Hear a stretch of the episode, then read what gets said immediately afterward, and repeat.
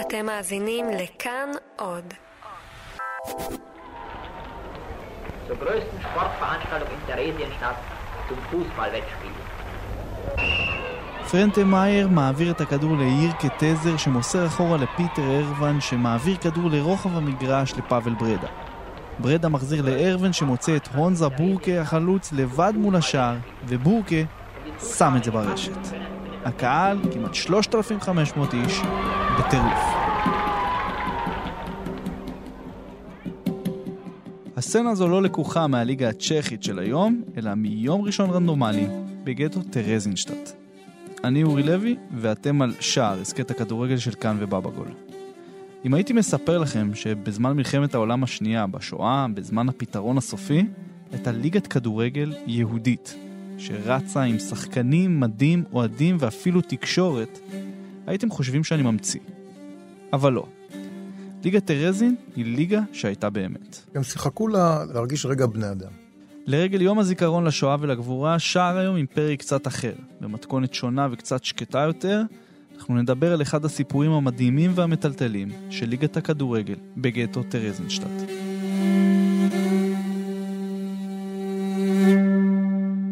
לפעמים, כל מה שצריך כדי לצאת למסע זה חתיכת עיתון. גזיר עיתון הזה הגיע אלינו כשהייתי ילד קטן, בשנות ה-60, על ידי איזה קרוב משפחה שהגיע, נתן את זה לאבא שלי, ואז הם אמרו שזה פאבל. פאבל זה אח של אבא שלי, וזהו.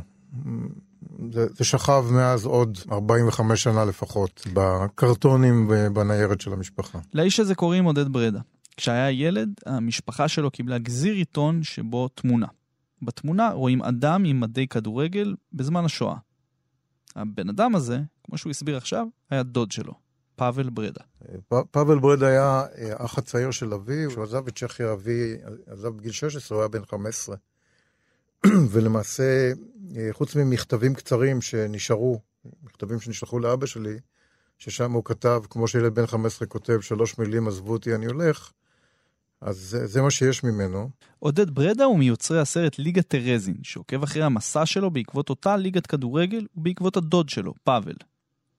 שנים אחרי שעודד קיבל את גזיר העיתון ההוא, התברר לו שהפריים של התמונה לקוח מסרט תעמולה גרמני שנעשה לקראת סוף המלחמה, ונועד להראות את המצב הטוב במרכאות, שבו היו היהודים שחיו בו. זו הייתה תעלומה בלתי פתורה. זאת אומרת, למעשה, אתה מניח דברים, אתה אומר, אוקיי, אני ידעתי שהיה סרט תעמולה, אבל מעבר לזה לא ידעתי. חשבתי, סרט התעמולה שצולם בטרדנשטט על ידי הגרמנים, אה, תיאר כל מיני אורחות חיים בגטו של היהודים, וחשבתי שהם אה, ביימו משחק כדורגל כדי להראות. אה, כאשר לאבי מלאו 80 ועשינו עבודת מורשת על החיים שלו, ואז הסתבר לי יותר ויותר סיפור של המשפחה, ואז הסתבר לי שבנושא הזה של הכדורגל, שבגטו טרדנשטט לא היה צילום חד פעמי של הכדורגל, אלא בעצם הייתה ליגת כדורגל לאורך שנים, למעלה, שתי עונות פלוס, נקרא לזה בשפה שלנו, 43-44,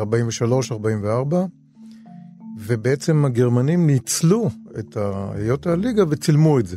והם לא הקימו איזה משהו במיוחד. והליגה הזאת, ואז התחלתי להתפלא.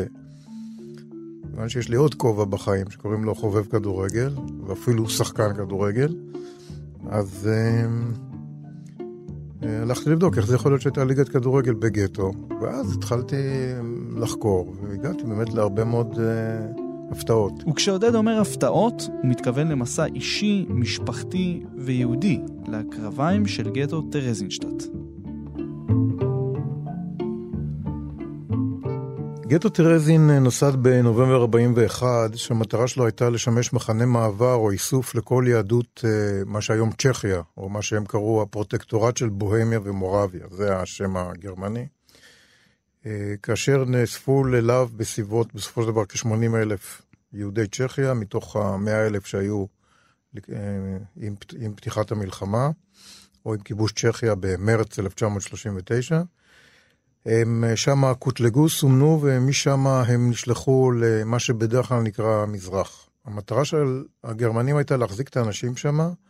צריך לזכור שב-41 מכונת הפתרון הסופי עוד לא עבדה במלואה, והיו כל מיני רעיונות, מה זה נקרא לשלוח אותם למזרח, שבגדול זה בדרך כלל מחנות עבודה ומוות תוך כדי העבודה.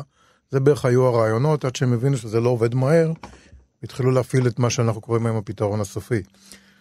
אמ, ולכן הגטו הזה סומן, אה, העיר טרזין, שהיא בערך כ-60 קילומטר מצפון לפראג, הייתה בעצם מבצר בין למעלה מ-200 שנה של הקיסרות האוסטרו-הונגרית, מוקף בחומות. אה, יכול להחזיק בסביבות 5,000 עד 7,000 חיילים רכובים על סוסים, יש שם אפילו את המבנה הזה של... אה, ולכן הגרמנים ראו בו כמקום אידיאלי, סגור עם, חונות, עם חומות, כאין מקום שאפשר לרכז את כל יהדות צ'כיה. ובאמת בשיא, המקום הזה שמחזיק 5,000, 6,000 איש, יכול היה להחזיק, החזיק קרוב ל-60 אלף איש. צפוף מאוד, תשתיות כמובן לא מתאימות, מחלות, בעיות קשות מאוד, והגרמנים כהרגלם נתנו ליהודים לנהל את העיר הזאת בעצמם, עם איזה administration בגטו. חלק מהפעילות של אותו self administration היה גם אה, פעילות אה, למען הנשמה. זאת אומרת, הם היו צריכים לספק איזשהם מכסות עבודה, היו צריכים להחזיק את העיר, להכיל את העיר, לתחזק את העיר, מבחינת חשמל, מים, אה, אינסטלציה, כל מה שיש, אה, אבל הם גם היו צריכים לעסוק בחיים של האנשים, חוץ מהעבודה, והיה להם את הזמן הפנוי, מה שנקרא, Freizeit בגרמנית, mm-hmm. ואותו הם ניצלו בטרזנשטט להרבה דברים. טרזנשטט ידועה ידועה במוזיקה שהיה בגטו, בתיאטרון שהיה בגטו, אופרות שהיו שם, הרצאות, ומחוץ לכל הדבר הזה, ספורט במרכז אה, אירופה, ובחיי היהודים מרכז אירופה, זה לא אה, משהו חיצוני, זה חלק מתרבות החיים, ולכן גם הספורט נכנס. וכמובן שכדורגל, בראש ובראשונה. כל יום ראשון לקחו אלפים מאסירי הגטו הפסקה ממציאות היום-יום הלא הגיונית, והלכו למגרש כדי, וזה קצת קשה להאמין, לראות כדורגל. הם לאט לאט הם ארגנו את הליגה כאשר הם התחילו לשחק כדורגל, התחילו עם הנוער, אבל התחילו לשחק גם מבוגרים. מצאו מספר מקומות לשחק. המקום המרכזי שהם שיחקו בסופו של דבר היה כדורגל 7 על 7, בתוך חצר גדולה יחסית, שהייתה דווקא של מגורי הנשים והילדים. אה, הם בנו שם את כל המערכת. הם הקימו מעין התאחדות כדורגל, אפילו עם לוגו. להתאחדות הזו היו שלושה, שלוש זרועות. זרוע אחת זה היה המחלקה, אה, ועדת הליגה, שפשוט קבעה מי הקבוצות, מה סדר המשחקים וכולי. הכללים, החוקים. הייתה ועדה אחת שנקרא הוועדה הטכנית, שדאגה לשערים, לסימונים, לכדורים, ל... לא יודע, כל מה שהיה שם. וועדת השופטים. כאשר אה, שופטים היו חלק ממש שופטים מקצוענים, והגיעו, אה, גם ברמת השחקנים, היו כמה שחקנים מקצוענים במערכת, הרבה חובבים, והרבה סתם מצטרפים. למשל, הדוד שלי, כשהוא הגיע לגטו, היה בסביבות בן 17. זה לא שהוא שיחק כדורגל קודם, אבל ידע משהו. בוא נגיד, כשראיתי אותו בסרט, לא ראיתי שהוא שחקן ענק, אבל אה, שיחק. והיו אוהדים. כן, המשחקים האלה התנהלו בימי ראשון, אחד אחרי השני, כל משחק 30, אה, 30 דקות על 30 דקות, 7 על 7. איך קראו לקבוצות? הקבוצות uh, קראו, הם באו מארבע עולמות. עולם אחד זה עולם הכדורגל האמיתי, ספרטה, uh, פורטונה, שמות ממש מעולם הכדורגל הצ'כי או הגרמני, ואפילו... ההולנדי? קבוצה אחת שנקרא הולנדיה, זה לא שיש קבוצה כזאת, אבל כנראה זה המקור שלה.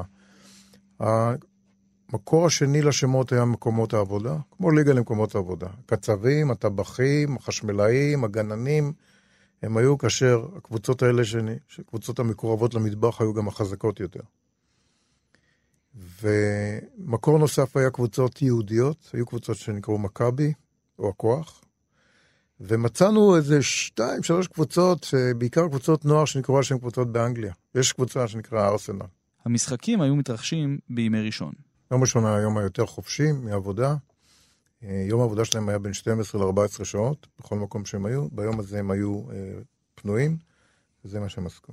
שיחקו אה, במלוא הרצינות, הם אפילו החליפו ביניהם דגלים בסרט. אחד הדגלים נמצא בבית טרזין. זה אולי הדבר היחידי המקורי שאנחנו מצאנו מהכדורגל עד היום הזה, אנחנו. הם ניהלו שישה משחקים אחד אחרי השני. וניהלו את הליגה.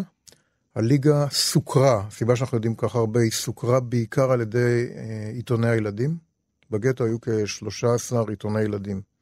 יש לנו שם שמות, אירועים, אנשים, תיאורים קצת לפעמים ממש משונים, כמו במשחק אחד אומרים שקבוצה אחת לא עלתה בגלל ששני שחקני מפתח שלה נשלחו בטרנספורטים למזרח, ולכן הקבוצה נחלשה. אתה פתאום מבין את המשמעות הנוראית של המשפט הזה. כן, וזה בדיוק העניין עם ליגת טרזין. שעם כל הפליאה והערכה ואפילו ההתלהבות אפשר להגיד מהעובדה שבזמן המלחמה היו יהודים שבאמת שיחקו כדורגל, המציאות של רוב יושבי הגטו ובכלל של יהודים באירופה באותן שנים הייתה אחרת לגמרי.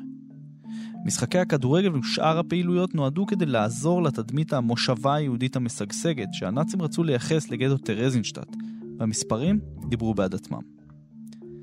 כ-157 אלף אסירים עברו בגטו בזמן המלחמה.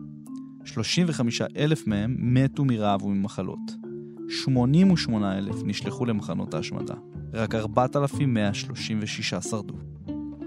פאבל ברדה נשלח למחנה עבודה בגרמניה ומת שם מרעב.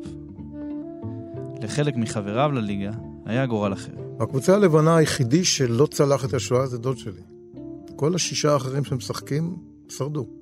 עכשיו, הסיבה שהם שרדו זה לא, לא רק בגלל שהם שחקו כדורגל או לא, הם פשוט אנשים צעירים, ב-20 המוקדמות של חייהם, הם נשלחו לאושוויץ, הגיעו, ובסלקציה הם פשוט נשלחו לעבודה, לא, לא למוות, זה, זה הסיפור. עכשיו נשאר להם רק לשרוד את כמה חודשים עד סוף המלחמה. כי הם שיחקו לה, לה, לה, להרגיש, ה, להרגיש רגע בני אדם. כשאני משחק כדורגל, אין לי שום מחשבה אחרת בראש חוץ ממה לעשות עם הדבר העגול הזה שמתגלגל אליי ולאן לגלגל אותו הלאה. אין לך שום דבר בראש, כלום חוץ מזה, ואני יכול להבין אותם.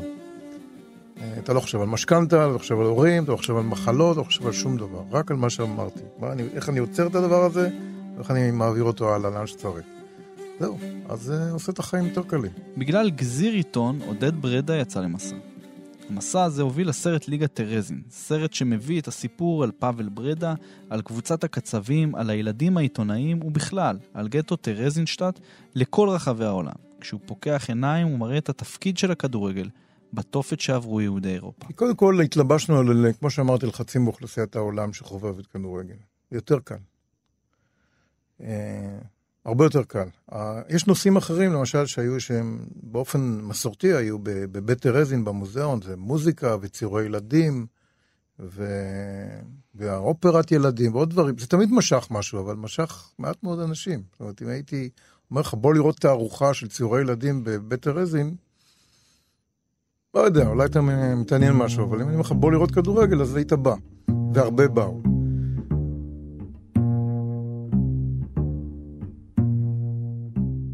אתם האזנתם לשער. העורך הוא רומטיק, תודה גם לחן ליטבק, אני אורי לוי, תודה שהאזנתם.